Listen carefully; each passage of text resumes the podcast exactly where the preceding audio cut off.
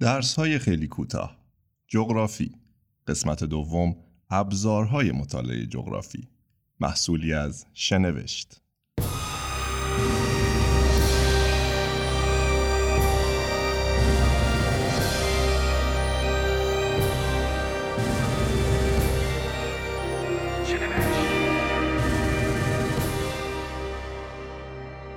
جغرافی مانند هر شاخه دیگری از علم نیازمند ابزارهایی است تا از آنها برای مطالعه، جمعآوری، تحلیل و تفسیر داده ها و یافته ها استفاده کند. پژوهشگران جغرافیا مهارت‌های استفاده از این ابزارها و داده کاوی را می‌آموزند و بدین طریق تلاش می‌کنند پرسش‌های زیادی را پاسخ دهند.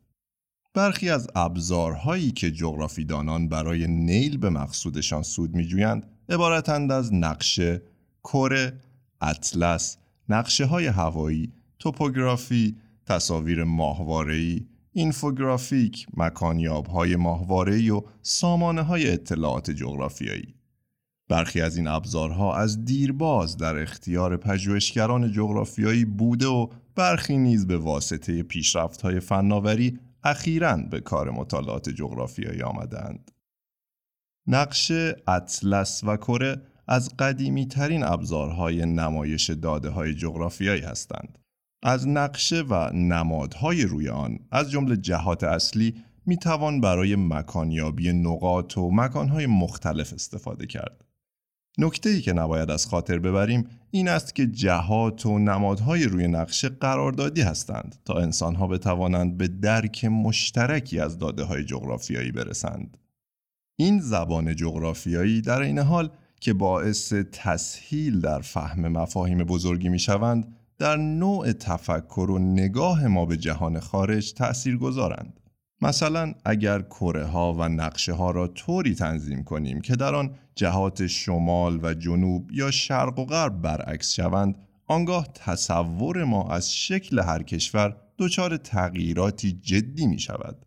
این در حالی است که در واقعیت جهان خارج هیچ کدام فرقی ندارند. پس خوب است همیشه به خاطر داشته باشیم که هر نقشه جنبه ای از واقعیت جغرافیایی را با استفاده از نشانه ها و نمادهای قراردادی نشان می دهد. نقشه ها با توجه به کاربردشان انواع مختلفی دارند. مثلا نقشه های سیاسی برای نشان دادن قلمرو، موقعیت و مرزهای سیاسی کشورها به کار می روند. نقشه های طبیعی برای بازنمایی زیست بوم ها و جغرافی های طبیعی مناطق مختلف استفاده می شوند. نقشه توپوگرافی نقشه است که در آن پستی ها و بلندی های زمین و میزان ارتفاع آنها نمایش داده می شود. نقشه نگاری مهارتی ترکیبی از علم و هنر است که با طراحی و اجرای یک سلسله عملیات نقشه برداری به ترسیم نقشه های مختلف با اهداف مختلف می پردازد.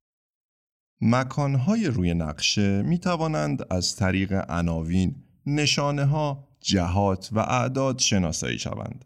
مثلا برای مشخص کردن دقیق یک مکان بر روی کره زمین از مفاهیم طول و عرض جغرافیایی استفاده می شود. طول جغرافیایی مختصات یک مکان را بر اساس فاصلهش از نصف نهارها و عرض جغرافیایی مختصات یک مکان را بر اساس فاصلهش از خط استوانشان می دهد. اطلس ها مجموعی از نقشه های کره زمین یا منطقه خاصی هستند.